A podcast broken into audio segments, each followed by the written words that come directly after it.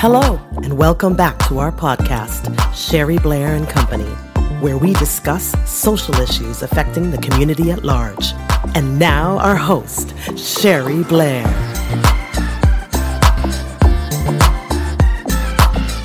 Hello, this is Sherry Blair bringing you a daily dose of positivity. We are winding down in month one, where the focus is on take a stand to prepare for change. So I love this one. I actually was just saying this to someone on a conference call today.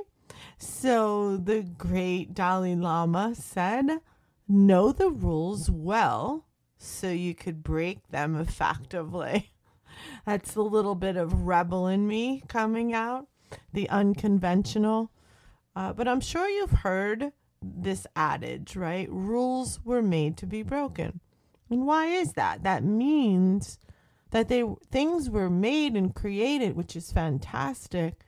However, if we stay stuck with the same old rules and the same old mindset, we're really not changing and growing. And if we're not changing and growing, we're dying. And that actually means, too, if we are too rigid or inflexible, we can become very stagnant. Again, we're dying, we're not moving, we're not growing. Some rules require modification or they just need to be thrown out, period. Get rid of them, they don't work anymore. What old rules are you following that may be holding you back?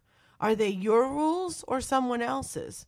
Can you imagine if we held on to the rule that children should be seen and not heard, or spare the rod, spoil the child? We'd still be essentially killing children because people beat them. I know that sounds really violent and drastic. However, it's the truth.